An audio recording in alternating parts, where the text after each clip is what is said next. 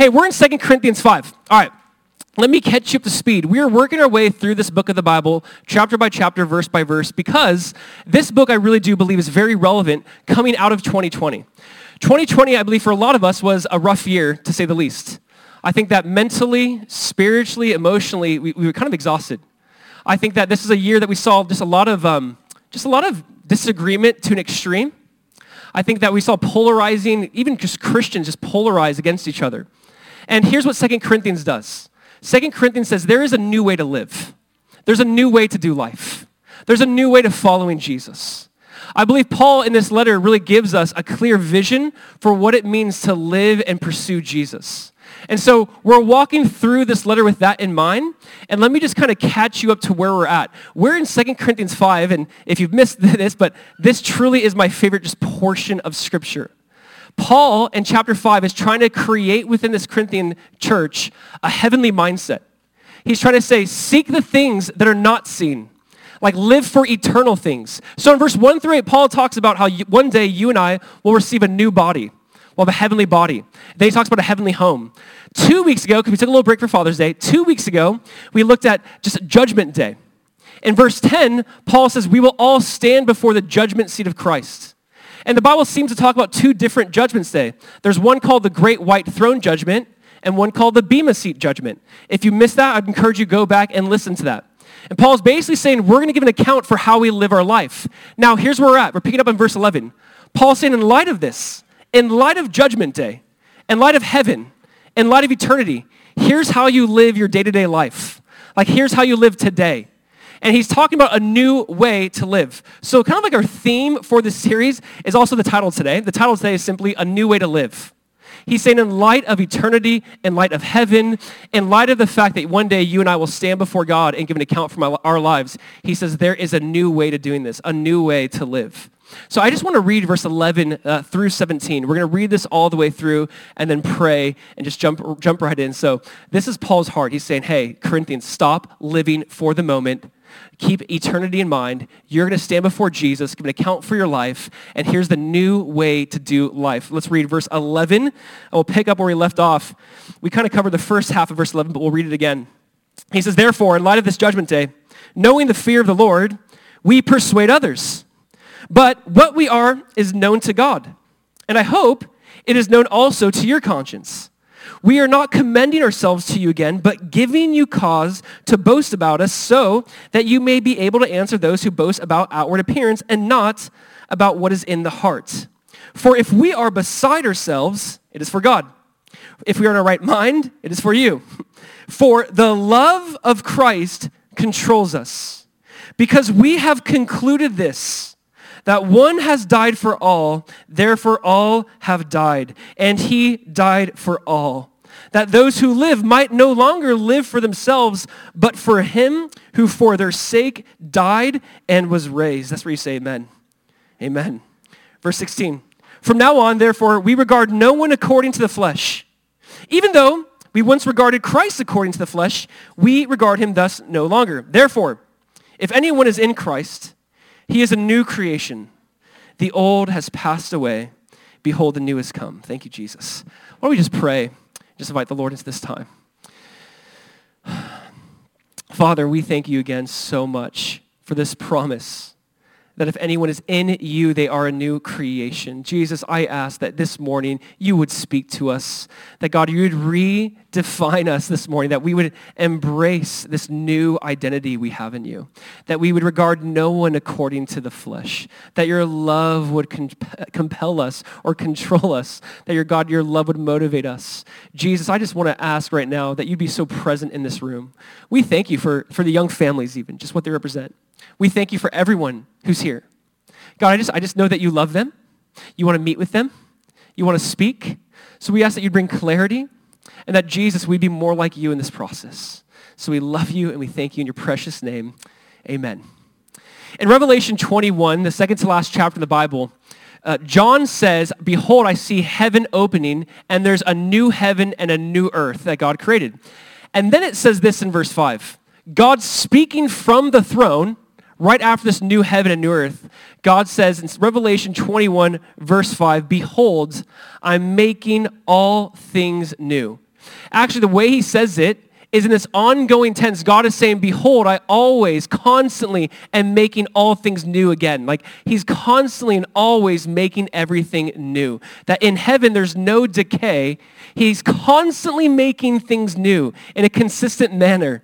I love this. I love that God loves to make things new. God loves to take the old and the decay and he makes it new again. Let's be honest, we love new things. Like we all love new things. There's nothing like a new thing. Like new places, new food, new adventures, new car, new toys, whatever. Like we love new things. I know last week is like Amazon Prime day or week. I don't even know how it works now. I'm sure some of you got some Amazon Prime stuff. Uh, but there's nothing like getting that new thing. If you, I'm sure you all have. If you've ever received an Apple product, right? Like they come in such a nice box. I'm an Apple box hoarder. I don't know what it is, but like I can't throw it away. I get the box. I'm like, well, what do I do with it now? Like maybe I can sell the box online. Like I don't, I don't know. Like I don't want to get rid of. My wife's like, throw it away. I'm like, never. See how crisp this is? It's like million dollar box. I don't know. So weird, right? But we like love the new things that are attached to it. My wife for Amazon Prime, uh, she ordered like one of those. Um, just came in yesterday. A room Roomba. It's not a Roomba. It's a knockoff Roomba. But like those vacuums that kind of go around. And she gets this, and it's almost it's fun to watch her. She was like a child on Christmas. She's like my vacuum, and she like plugs it in, and it's like roaming around the house, and like my son's chased it, and he's like, oh, it thinks I'm trash, and I'm like, oh, it's a problem. You're not, buddy? He's watched too much like Forky and toys. Anyways, so he's like running from the Roomba, and it's just it's kind of creepy actually, just watching this thing, and it just goes and like charges itself. I'm like, what'd it do? She's like, it just charges itself. I'm like, it just knows? Like, it just knows. I'm like, that's kind of scary. She's like, it's great. She's like, all I need now is one for the dishes and one for the laundry. Like, I'm done. And I'm like, oh my gosh, like, we're have our house like we're on robots. But there's nothing like getting it, right? There's nothing like that new thing. There's nothing like it. And here's I love, because let's be honest, all those new toys, all those new Apple products, all those new Amazon Prime thing, like we know where they end up. They all end up in Garbage Mountain. Like sooner or later, it's going to be in Garbage Mountain. We know that, right? But here's what I love about God. God says, I make all things new and they stay new. Like they don't decay. They don't get worse. They don't break down. And God says, I make you new. You are a new creation. And so we want to look at this idea because, please stay with me, Paul's saying, in light of heaven, in light of getting a new body one day, in light of standing before the judgment seat of Christ, there is a new way to live. Paul is basically saying this like, God knows me. I think you guys know me. You know my heart. And then he describes this new way of living, a new way of following Jesus. So I just want to break down, I think, what Paul is communicating here as a new way to live. Here's his four points as we walk through these verses. We're going to see that Paul offers us a new mindset, new motives, new perspective, and a new identity. Paul's walking through this new mindset, perspective, you know, motives, and identity. So let's just break this down a little bit. In verse 11, Paul is showing us this new mindset that he has. Let's read again, verse 11. Paul says, therefore, knowing the fear of the Lord, we persuade others. We, we studied that, that first part two weeks ago. But what we are is known to God.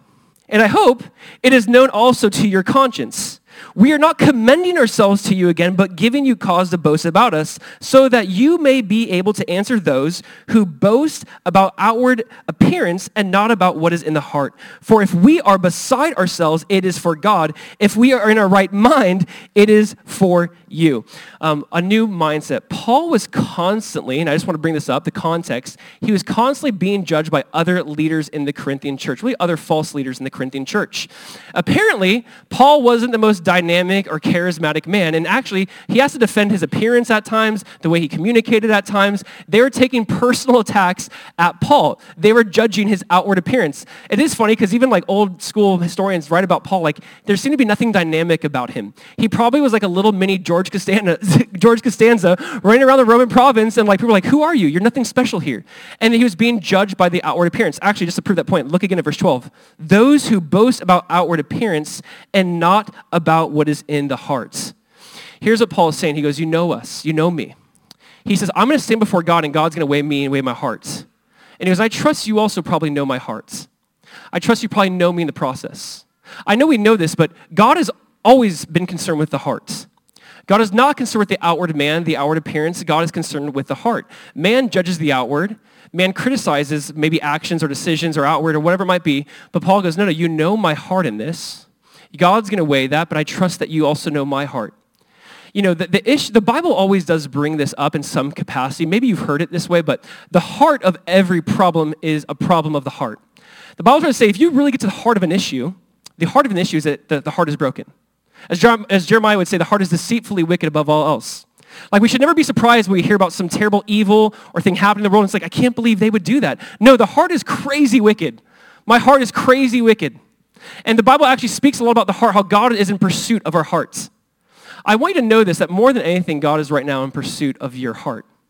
God wants your heart. God wants the core of you, who you are.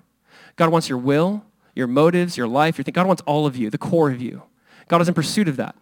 You know, I think about what Jesus said to the Pharisees in Matthew 15, right? In Matthew 15, he's like talking about the Pharisees, where they've gone on wrong, like hypocrites. But he says about the Pharisees in Matthew 15, he says, these people honor me with their lips, but their heart is far from me. He's like, I don't want you just to say these words during worship. I don't want you just to proclaim you know God, and yet your heart is far from me. God is very much so concerned with the heart. Jesus in the book of Mark says, out of the heart proceed evil thoughts, adulteries, lies, murders, sexual morality. Out of the heart comes these things. God is constantly in pursuit of the heart. Paul's mindset is, look at, these guys care too much about the outward man when in reality God cares about the heart. And he goes, and you, you know me. You, you've seen what I've done. You've seen my, my dedication to you.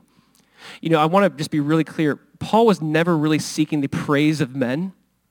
Like he, he, you could see the temptation oh, to be like, guys, come on, you know me. You could see him wanting to get the praise of men, but he never, he was never really concerned with that. He, he really just wanted to honor. He knew he had an audience of one.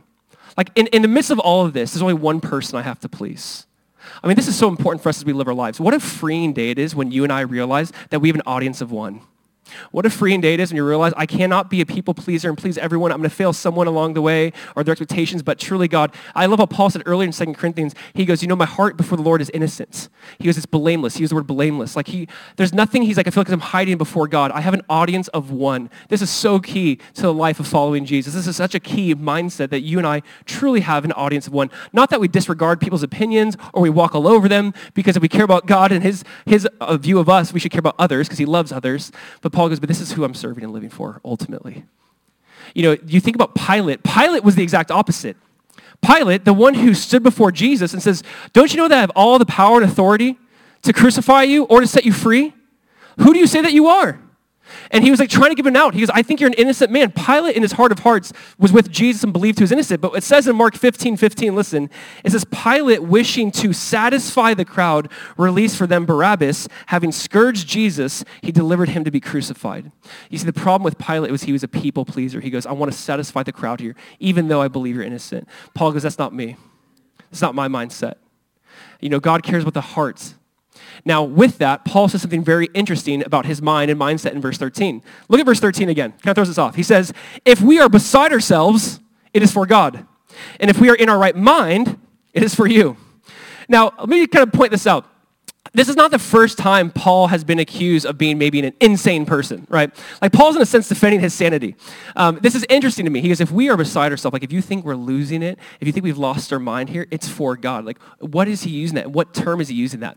This is really interesting. In Acts 26, Paul, I think, gives one of the most brilliant kind of layouts of the gospel. Read it. He's standing before a guy named King Agrippa and Festus, this Roman governor, and Paul just preaches the gospel, man, like so clear. He talks about how he persecuted persecuted and killed Christians, his testimony, how Jesus intervened in his life. He preaches the gospel. Now listen to this. It's Acts 26, verse 24. We'll put it up here. This is what happens next. Festus, he said with a loud voice, Paul, you are out of your mind. Your great learning is driving you out of your mind. But Paul said, I am not out of my mind, most excellent Festus, but I'm speaking true and rational words. For the king, King Agrippa, the king knows about these things and to him I speak boldly. For I am persuaded that none of these things has escaped his notice, for this has not been done in a corner. King Agrippa, he says, do you believe the prophets? I know you believe. I love that. I know that you believe. And Agrippa said to Paul, in a short time you would persuade me to be a Christian. And Paul said, whether short or long, I would to God that not only you, but also all who hear me this day might become such as I am, except for these chains. Well, I love this he's given a defense before King Agrippa and Festus. And Festus is like, Paul, you've lost your mind. You've studied too much. You've learned too much. I think you're out there now. He's like, I'm not, I haven't lost my mind, most excellent Festus. I know oh, that sounds like creepy. He's like, I'm not out of my mind. And I love what he says. He's like, King Agrippa, you know these things weren't done in a corner. What things? The death and resurrection things. He goes, you know the death and resurrection of Jesus is not some fable. This was not done in some corner somewhere where no one knew about it. This was a public thing, the death and resurrection of Jesus. King Agrippa, do you believe the prophets? I know that you believe. I love Paul. He's like, almost persuading him. He's like, wow, you almost persuade me? And he's like, not just you, but everyone. I, I want you to hear this. When it comes to just being bold for Christ, you're going you're gonna be misunderstood, obviously. Like when you actually believe in the gospel of Jesus, I want you to understand what, if you believe that Jesus Christ died and rose again, many people say you're radical. the idea of just saying, I believe that Jesus Christ is who he said he is. I believe that Jesus died on the cross for our sins, rose again three days later. I believe that people saw that. They, they gave their life for that truth, and they willingly laid down their life for that truth. And you say, I so believe that with everything I have. People would say, you're out of your mind. You're out of your mind. Paul's like, you know what? If I'm out of my mind, it's for God. If I'm of a rational mind, it's for you. Like there comes a point in time where he's speaking to the church. And here's the thing. You got to understand, we need Christians who have like both. Like meaning 2 Timothy 1 7 says, God did not give us a spirit of fear, but of power, love, and a sound mind. We need Christians who have what Paul has. He's like, you know what? I'm kind of losing it. It, it appears to others to the gospel, but I'm also of a really sound mind. Like we need Christians who say, you know what, I'm not ashamed of the gospel of Christ. It's the power of God to salvation. We need Christians who say, I will tell you about Jesus. I have the greatest news ever told that God entered earth, took on my sin, my suffering, my humanity, paid the ultimate price I should have paid, took my place, died for my sins, rose again. People gave their life for this truth. I'm not ashamed of this. We need people who might, to the world, that might look crazy, but to the church to go, I also want to offer you rational and systematic and clear teaching on that truth. And this is what Paul was. His mindset was, you know what, I'm going to be mis- misunderstood but I have an audience of one. I'm going to be misunderstood in my boldness for Christ, but you know it. Again, I'm here to please him. God's after my heart and not after the outward man. Listen, church, we need a generation of people. I think we've been almost like, we've been told for so long, like, listen, keep your beliefs to yourself. Don't force your beliefs on anyone. And you're like, thank you for forcing that belief on me. But don't force your beliefs on anyone. Don't you dare do that. And in reality, it's why? Because we have the greatest message ever that the enemy does not want to get out. We do need more people who are saying, I'm not ashamed. And you know what? I can do this rationally and soundly because God has not given me a spirit of fear, but a power, love, and sound mind. Amen? Paul goes, this is my mindset in this process. It might be misunderstood, but it's also very sound and clear, and you can't disagree with that, can you, King Agrippa? You see both within Paul. Next, we see this, not just this new mindset, but we see new motives. Paul explains his motive for the gospel, for the ministry. Paul explains his motive for life. Let's read verse 14. So good. Here's Paul's motive. Verse 14. He says, For the love of Christ controls us, because we have concluded this, that one has died for all, therefore all have died, and he died for all. That those who live might no longer live for themselves, but for him who for their sake died and was raised. Okay, here's some new motives. If you're to ask Paul, Paul, why do you do what you do? Like, why do you travel around the Roman Empire, Turkey, the Middle East? Why do you go around planting churches, people kicking you out, beating you, stoning you? You're ending up in shipwrecks, being bitten by snakes. Like, why do you do this? Why would you constantly lay your life on the line? Paul's only response is the love of Christ compels me. The love of Christ controls me. If you're to say, Paul, what's your motivation? I think what an important question. What's your motivation for what you do and why you do it? Why, do you, why are you here? Why do you come to church? Why do you love? Why do you serve? Why do you give? Why do you want to be part of community? Why? The only right answer is the love of Christ compels me. I have no other option than the love of Jesus is controlling and compelling and motivating me to do so. This is what Paul is saying very clearly. Now, I want to actually bring this up. If I said, now, is it our love for Jesus or Jesus' love for us that compels us? Yes. You know, it's funny. I, I, this Friday, I got lunch with a guy named Warren Gage. He was the president of like Knox Theological Seminary. Really interesting guy. You know, he uh, knows biblical Hebrew, biblical Greek. He knows Egyptian. He was telling me some, he can read hieroglyphics, and I said it wrong. He said, it's not called hieroglyphics. I'm like, I don't know. Um, a really smart guy. And I was like, hey, can I talk through my text with you for this weekend? And he's like, oh, you have the love of Christ? He goes, make sure your people know the love of Christ is in reference to both God's love for us and our love for him, but primarily God's love for us. He's like, they need to know. So I'm making sure I'm telling you, okay? I told. So I'm like, okay, I'll tell you. And here, here's the thing. It is. The love of the love that God has for us compels us. But this love that God has for us does something to our heart where our love for him also compels us. You know, obviously First John says that we love him why? Because he first loved us. Obviously begins with the love of God. Obviously, he loved us way before we loved him. This is a kind of love that has never been merited. You know, it's never been earned. I mean, it, this really did hit me, I think, the most when I became a parent. Like this love that like, I just love you because you're mine. Like there's no reason. Like you can bite me, poop on me, pee on me, you know, you can talk back to me, and that's a different phase. You can do all these things, and I just, cr- I just have a crazy love for you. Like it doesn't even matter what you do, I'm just gonna love you. And your God's like, this is my love for you. It's not merited. You didn't work for that love. Just my love for, I cannot, I can't help but show you this love. You know, I know that as obviously you expected a church today to say from the pastor, hey, God loves you. But maybe you do struggle with that belief. I think for a lot of my teenage years, I struggled with how could God love me? Like I'm pretty messed up and secretive about my sin. Like how could God really love me? You got to understand God's love for you is not something I fully understand. I think Paul, when I, when I read the epistles, I see how often Paul's, I feel like letters are being intertwined. Paul's writing 2 Corinthians 5 fits so well with Romans 8. And here's what Paul says in Romans 8. Romans chapter 8, verse 35, a passage you know well, but listen.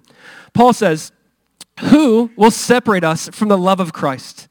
Will tribulation or distress or persecution or famine or nakedness or peril or sword? Just as it is written, for your sake we are being put to death all day long. We are considered as sheep uh, to be slaughtered. But in all these things, we were overwhelmingly conquered through him who loves us. For I am convinced that neither death, nor life, nor angels, nor principalities, nor things present, nor things to come, nor powers, nor height, nor depth, nor any other created thing will be able to separate us from the love of God, which is in Christ Jesus our Lord. Thank you, Jesus. Guys, I will say this. Even your thoughts that God can never, nothing can separate you from the love of God that is in Christ Jesus. Even the false narratives or lies I tell myself about the love of God, nothing can separate you from the love of God that is in Christ Jesus. My point is, this is some of the greatest news ever. Paul goes, do you want to know why I do what I do? Because the love of God has just been so poured out in my heart. I can't not do it. There comes a point in your time in your life where people are like, why do you do this? You're like, I just can't not. I can't not do it. Is that even English? I don't know. But I can't not. Like if I were not to go, it, w- it wouldn't sit right with me. If I were not to tell them, if I were not to do this, I just can't not. The love of Christ compels me. This is where Paul's at. Paul says, you want to know my motive for life? And I, and I want to kind of break down this verse. Notice what he says in verse 14. He says, the love of Christ compels us, constrains us, it controls us. And then he look it down. He says, because we have concluded this that one has died for all, therefore all have died, and he died for all, that those who live might no longer live for themselves, but for him who for their sake died and was raised. All right, Paul's like, want to know what controls me, my motive? The love of Christ compels me, it controls me, because I've concluded this. And then he shares the gospel. Paul's like, my conclusion is this. Jesus died for all. Therefore, all have died in Christ, and if you believe in him, you will live for him. And here's the thing. Paul's basically saying, I've come to this conclusion that Jesus is who he says he is. That Jesus died in my place and rose again in my place. He goes, I can't get away from that. That's my conclusion. The word here, look at that again, that word, concluded, is this word to judge. Like this is his end conclusion. He's basically saying there's nothing else in life that makes sense in light of this now. Let me put it this way. In John chapter 6, Jesus is preaching in front of thousands of people, and they love him. This is the height of Jesus' ministry. Thousands of people following Jesus all around Galilee. And Jesus feeds 5,000 in John 6, and the crowds love him. But then, after he's done, he, he preaches. And Jesus preached some things the crowds did not like. He said, I'm the bread of life, and whoever eats and believes in me shall be saved. And he, he said some things that the people didn't like. And it says this in John chapter 6, verse 66 it says, From that time, many of his disciples went back and walked with him no more. Jesus did some things they loved, but he preached some things they didn't love.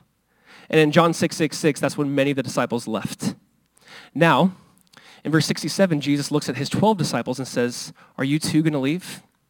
And Peter's response, I believe, just summarizes the heart of a follower of Jesus. Here's what Peter says in John 6, 68. He says, Peter answered him, Lord, to whom shall we go? You have the words of eternal life. Also, we have come to believe and know that you are the Christ, the Son of the living God. Peter's like, God, where else can we go? Jesus, where else can we go? I mean, we've been with you. We've watched you. We've seen you. Everything you are, we love. Like, where else can we go? Peter asks a great question. If not Jesus, then what? If not Jesus, then who? He goes, there's nothing else that seems to make sense now in light of knowing you and meeting you. I, I can't just reject this idea anymore. You know, I think that you have to ask, if not Jesus, then what? Then what? Then what do you believe? Then what do you give your life over to? Well, I just believe that, you know, some lightning strikes some gases and give a couple billion years, we have some human consciousness. Okay.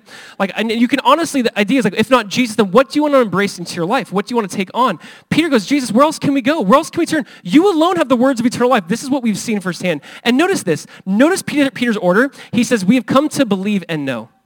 This really is important. I do, I do understand this phrase that people say, you know, seeing is believing. But I know that this phrase, I'm about to say next, is going to frustrate people, but the Bible does say believing is seen. That we've come to believe and now we know. I know that very often in my walk, I want to know and then I will believe. But Paul mentions this actually in chapter 3 about the Jewish people. He goes, when they believe, then the veil is removed. He goes, when we've come to believe and know. You believe and then you know. He's like, Jesus, I believe and now I know. It's you. Like, where else can we go? There's nowhere else, Jesus. We've come to believe and know that you are the Christ, the Son of the living God. You know, C.S. Lewis talks about this in a very similar manner. It's a very well-known quote, but I love how he says it. He says, I believe the sun has risen not only because I see it, but because by it I see everything else. You know, it's not that I look at the sun and burn my eyeballs out and I see the sun like, oh, I believe the sun's real because I just looked at it and went blind. He's like, no, no, it's because by the sun I see everything else. Nothing else makes sense without it. See, Jesus, there's nothing else. Like you are that framework for how we now interpret reality. You are the way, the truth, and the life. No one comes to the Father except through you. Jesus, we've come to believe and know there's nothing else that satisfies. Why is there evil, pain, suffering? Why is there all that? Nothing else satisfies other than the gospel of Jesus. I love how John Stott, one theologian, said this about Jesus. John Stott wrote, I could never myself believe in God if it were not for the cross. In the real world of pain, how could one worship a God who was immune to it? What other worldview says God entered into suffering, took on a human body, suffered with us, suffered among us, died with us? It's not that God's in heaven going, oh no, creation suffering. God's like, let me suffer with it. You know, Christianity is the only worldview where we say God took on human suffering, on human limitations, suffered with us. John Stott says, I could never believe in a God if he didn't do that. The fact that Jesus suffered with us. To whom shall we go? Where else can we go?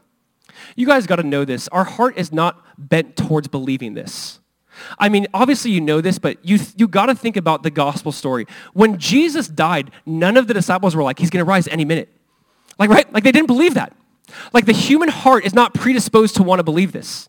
Like, because think about this. If Jesus is who he says he is, that means I have to give up control. Like if Jesus truly died and rose again, that means he's Lord. And that means I'm not Lord. And I like the thought of being Lord. And I have to give up control now. So the human heart wants to stay in control. We, we don't want to believe this. The disciples didn't want to believe this. The, or the first Jewish believers didn't want to believe in the death and resurrection of Jesus. My, my thing is this, but obviously they did believe in it. Why? Because Jesus has risen. We have to understand what we have. We have to understand the power of the gospel. I, I love the thought, this thought, that the idea that Again, the human heart does not want to believe in something that will make it give up control. And so, you know what? We, we realize we see this in the disciples, but they ended up believing because why? Jesus died and rose again. I want to see, Paul says, we concluded this. We've come to this end. Uh, this is the end of our understanding of this. And then notice how he breaks down the gospel. One died for all, therefore all have died. Now, what is he saying? Is Paul saying that everyone is saved? Is Paul a universalist where he's saying, doesn't matter who you are, what you've done, when you die, you'll go to be in heaven with God? No, I think one author said the best. This doesn't mean he saved everyone, but it does mean his death is sufficient to save all. His death is sufficient to save all. You know what? You can never act like he only died for the elect. Not true. His death is sufficient to save all. Absolutely. But he makes it really clear to him who what? Who lives for him. Just this idea of now, if you truly believe in the death, death and resurrection of Jesus, you will now live for that risen Jesus. You're going to live in light of that. And this is what Paul is ultimately getting at. So keep reading with me in verse 15. He says that those who live might no longer live for themselves, but for him who for their sake died and was raised. Here's the key. The Bible tries to say, stop living for yourself and live for him. There is a battle right now for our life and what we live for. Everyone wants us to like live for them or their brand or their thing. And Jesus saying, you can no longer live for yourself when you believe in the death and resurrection of me. You will now live for me. I really want us to like get this ingrained because this is something I know we all struggle with. You say, I can go to church, I can believe in the death and resurrection of Jesus, but, but, but living for him? Like, it's not just about, okay, now I get to go to heaven when I die. Jesus wants us to live for him today. that we would live for him. Paul said something similar in Romans 14. I actually, we have to put up here. Romans 14. Listen how he says this. He says, if we live, we live to the Lord. And if we die, we die to the Lord. Therefore, whether we live or die, we are the Lord's. For to this end Christ died and rose and lived again, that he might be Lord of both the dead and of the living. He goes, if we live, we live to the Lord. If we die, we die to the Lord. Jesus is the Lord of both the death and the living. Listen, if you want Jesus to be Lord over your death, let him be Lord over your life. He's the Lord of the death and of the living. Paul said this way, for to me to live is Christ, to die is gain, right? Paul says, you want to know what life is? Here's what life is, Jesus. What's death? Gain. You cannot say death is gain if you cannot say for to me to live is Christ. If to me, if for to me to live is fill in the blank, death is not gain if it's not Jesus. For to me to live is make a lot of money and to die is just to lose it all. For to me is just party and live it up and have as much sex and alcohol as I want and to die again, it just is game over. But you see, death is only gain if you can say for to me to live is Christ. Paul says death is gain. Why? Because I'm living for Christ. You know, think about this. What is life? If you have to answer the question, what is life? Jesus' brother James, actually the book of James, asked that question. He goes, what is life? He asked, he goes, what is life? He says, our life is even as a vapor, right? Just a puff of smoke, here and gone. What is life? You know, think about your life really quick. I mean, it's a simple question, but just think about it. What, what do you, like, what do you honestly live for? When you and I wake up in the morning, like, what do you get up? This is what I'm gonna live for. Like, what motivates you? What are you currently living for? You know, the Bible makes it really, really clear, and I want us to just point this out, that everything in life can be taken or lost from you except for Jesus. Meaning, honestly, you think about the things we live for, my family can be taken from me. I could lose my family. I can lose my finances. I could lose my home. I could lose every single thing in my life. Naked I came in, naked I leave. Everything that you and I live for can be taken from us except for Jesus. You cannot lose Jesus. Jesus cannot be taken from you. That when you live for him, that's one thing that can never be stolen or lost or taken. For to me to live is Christ, to die is gain. Paul saying, this is what I'm living for. What, verse 15, again, he's saying this, that, that we would live for him. I love how Matt Chandler said this. He says, in the logic of the gospel, there are no alternatives to Christ. Every other option is no option at all.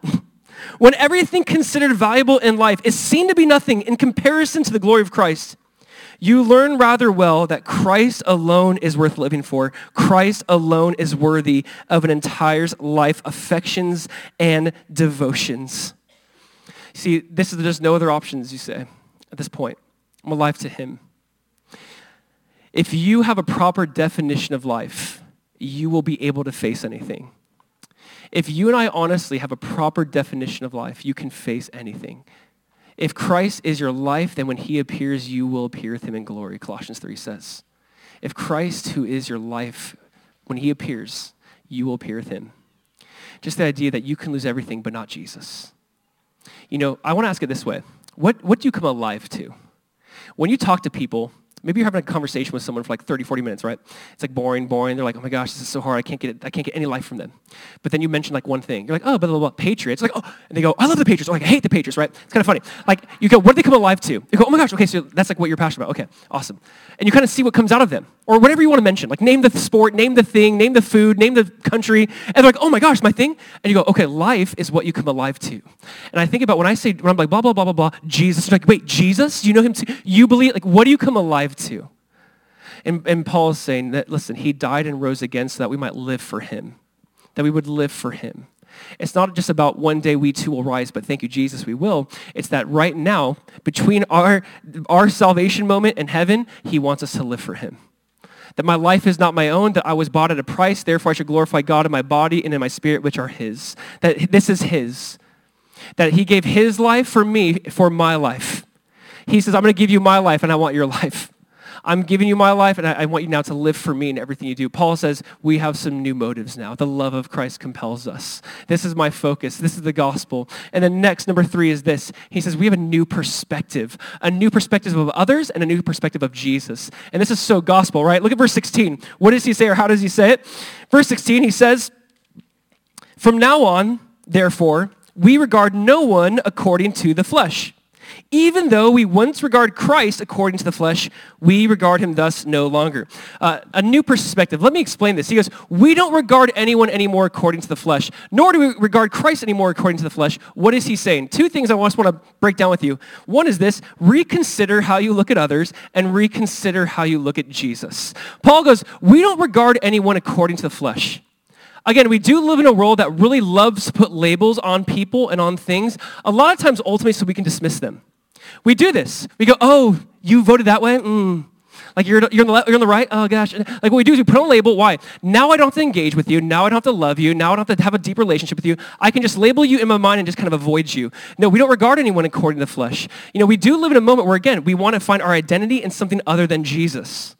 People try to make our primary identity based off our race, our gender, our social status, our economic worth, all these things. Are those things a part of who we are? Absolutely. But here's what Paul tells us in Galatians 3, 28. He says, there is neither Jew nor Greek, slave nor free, male nor female, for you are all one in Christ Jesus. This is how we regard no one according to the flesh. He's saying, you know what? In Christ Jesus, you and I have this leveled playing field at the cross. We're all guilty before God and we're all deemed before God. And this is the, the good news is that I don't look at you as the filthy sinner that you are or the filthy sinner that I am, but someone who's loved by God and redeemed by God. When he says we regard no one after the flesh, it goes back to this beautiful Christian understanding of something called imago Dei, image of God, that you and I see that stamp an image of God on everyone. Everyone has the stamp of God on them. Everyone has the image of God on them. That we say, I love you, you are beautiful, you are valuable, despite how you identify yourself or make yourself known to people, you have the image of God on you, and he loves you, and he wants to redeem you, and I love you, and I think Christians, we can really get two extremes where we, we kind of embrace to the point where we aren't able to maybe speak truth or love or show the redemptive nature of Christ, or we can just completely avoid and we kind of put a stiff arm at people. And Paul says, no, no, we regard no one according to the flesh. So the idea is, is how does Jesus view this person? How did Jesus view the woman who had six different husbands and is currently living and sleeping with this other man? How did he view her? How did Jesus engage with her? Jesus, uh, how did Jesus approach those situations? I think the point for us is you and I as followers of Jesus have to reconsider how we look at others. You and I have to regard them not according to their flesh, but with imago Dei, that they have the image of God on them, that we have to speak of them with a little bit more integrity than just say, oh, you're this, label, done with you. The world might do that to Christians. Oh, you're a Christian, you're a bigot, you're this, done with you. I'm not done with you. I love you. You can dismiss me all day long, but it doesn't matter. I see the image of God stamped on your life that desire you have for justice, what's a beautiful desire that God has given you? There's something called biblical justice, redemptive justice. Let's talk about, there's some redemptive factor we can find with that person. Let's find that. We regard no one according to the flesh. Amen? Church, we got to do better at this. We got to do better at this. And then this, he says, reconsider how you look at Jesus. How did Paul look at Jesus before he believed in Jesus? To, to Paul, Paul hated Jesus. Paul was Saul. He's like, I didn't like Jesus. Jesus was like a cult to me this like Christian sect that tried to steal from Judaism. Paul did not like Christians. Paul did not like Jesus. He was actually really clear on this. It's Acts 26 again. Listen, here's what Paul says personally about his view of Jesus. He says, I myself was convinced that I ought to do many things in opposing the name of Jesus. And I did so in Jerusalem. I not only locked up many of the saints in prison and receiving authority from the chief priests, but that when they were put to death, I cast my vote against them. And I punished them often in all the synagogues and tried to make them blaspheme Jesus. And in raging fury against them, I persecuted them even to foreign cities. You know what Paul regarded Jesus? Paul, Paul hated Jesus. He's like, I try to persecute Jesus, the name of Jesus, anyone under the name of Jesus. And he goes, but you know what? Then one day I met Jesus on the road and it forever changed my life. And he goes, I don't regard Jesus according to the flesh anymore. Because why? Jesus is sitting at the right hand of the Father. He goes, I, re- I re- reconsider how I view others. Paul would never, never find himself eating a meal with a Gentile. And now here he is preaching the gospel and like living with Gentiles. And now here's Paul saying, Jesus, the one I used to persecute and blaspheme, I can't speak highly enough of the name of Jesus. I just want to ask everyone here, the one thing I think we got to do is just reconsider how you look at Jesus. I think people who said, I've given the Bible a chance, I've read it before, I've been to church before, not for me. Can I just ask you to reconsider Jesus? Reconsider who he is. Spend some time, look at Jesus, read the Gospels. I would say, you know, the more you read about Jesus, the more you're going to go, I like this guy, Jesus. Maybe there's something about this. Maybe I should reconsider. Maybe the death and resurrection is not a fable. Maybe there's something more to this. Maybe there's some evidence around this. I should explore that. Listen, if Jesus is who he says he is, that changes everything. That changes absolutely everything. We need to reconsider. I think many people who you love and engage with on a daily basis, just invite them to reconsider Jesus. Just, hey, would you reconsider Jesus with me? I'm not even talking about the church or the abuse of the Christians. I'm just, can we just reconsider Jesus? Can we just talk about Jesus? Because if he is who he says he is, I mean, is the only thing in life that matters. Paul talks about this new perspective we get in Christ. Amen? Here's the last thing a new identity. We get a new identity. Look at verse 17. He says and ends with this Therefore, if anyone is in Christ, he is a new creation. The old has passed away. Behold, the new has come. This sounds so good to me. I mean, let's be honest. You know, I'm not the man I want to be, the husband I should be, the father I ought to be, the pastor I need to be. I fall short in so many ways, and it can be exhausting. But can I tell you what Jesus says about me is I have a new identity. I am a new creation in Christ. That the old has passed away. Even just like right now, this present moment will pass away. God is constantly making all things new. That that does not define me. That we have a, an identity that is truly in Christ based off what he's done, not who we are or what we've done. This is so incredibly freeing. There is a battle, obviously, and I kind of mentioned this just for identity. That everyone wants you to find your primary identity and fill in the blank. We are saying as followers of Jesus, find your identity in Christ, in Christ. You know what you know I have in common? We're in Christ. That is beautiful. Neither Jew nor Gentile, slave nor free, male nor female, we are all one in Christ. That is my identity. We are in Christ. This is so beautiful. It takes away what we live in. We live in a world that says your identity is based off your merits. What did you do? That's right. So you accomplished these great things? Awesome. That's your identity now. And we're saying, no, no, identity, and this is the way I want to make it really clear. Your identity is received in Christ, not achieved. Your identity in Christ is just received. You never achieve it. You just, just receive it. I love how John says it in John 1.12. As many as receive him, to them he gave the right to be called children of God, John 1.12. As many as receive him.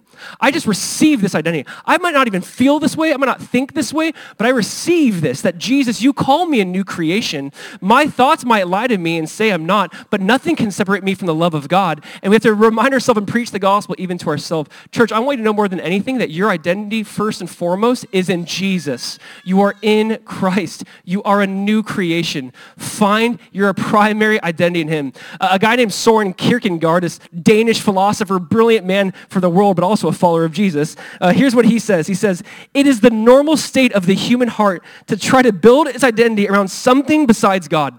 We're actively, ongoing, trying to find our identity in something besides God. Resist that. Fight that. Find your identity in Christ. When someone says, don't you know that you're this? No, no, I'm in Christ. I'm a son of God. I'm a bride of Christ. I'm a new creation. That's my identity. That's who I am. That again, your your and my identity is received and not achieved, and it takes away from everything we're told about this world. You do these things, then you'll be a CEO. That's your identity, or you'll become an NBA player. That's your identity. It's like based off your merit and your work, but in Christ, you just receive it. You can't fake it. You can't force it. You can't pretend to be it. You just receive it. So thank you, Jesus. I'm in you. I'm a new creation. Old has passed away. All has become new. You know, you think about this. If any, if anyone, if anyone, that means it's available to anyone. That anyone can be in Christ. And in Christ, Paul never found his primary identity in the things he's done.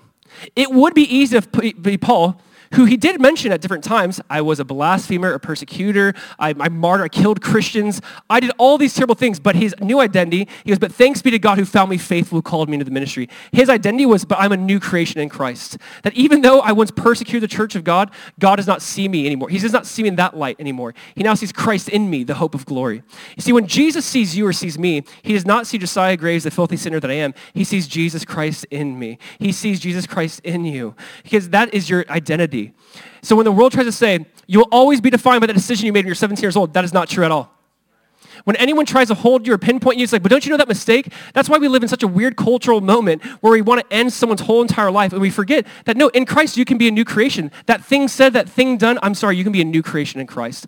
I'm hoping the world now more than ever goes, you know what? The church is actually the most inclusive place. My very own got rid of me, but the church will accept me and take me in because we are all one in Christ Jesus. We are a new creation in Christ Jesus because what Jesus did defines me, not what I did. The Bible does not say what I do defines me. It says what Jesus Christ did for me defines me. Right? It is finished. It is done. That is my identity. Guys, this is such good news that we have. We have incredible news in the gospel. Thank you, Jesus, that I'm a new creation because of what you've done. I'm not going to boast in my works. I'm going to boast in the finished cross of the Jesus and in the death and resurrection of Jesus. That is where our boast comes in. You are a new creation. The old has passed away. Just being, like, even for years, being a youth pastor and hearing how kids, I'd meet with them week after week, and they would define themselves by some comment, and it'd lead them down a terrible path, body image issues, certain issues that they just carry with them, leading to suicides, overdosing, just being a part of that and seeing that, and realizing the gospel can set you free from that. Because you are a new creation. That does not define you. And we have something I think the world needs and craves, and that is only found in Jesus. Amen? You know, Revelation talks about this.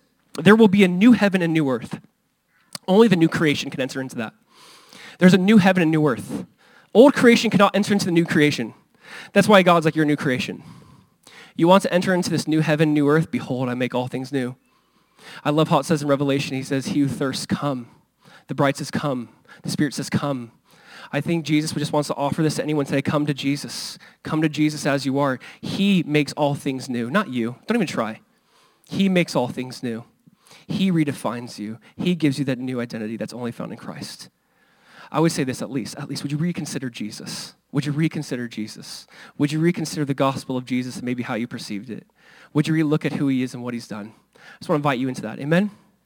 I'm going to pray, and I want to change gears and talk a little bit uh, just about some new things in light of this new creation. Can we do that? Let's just pray really quick. Father, we thank you.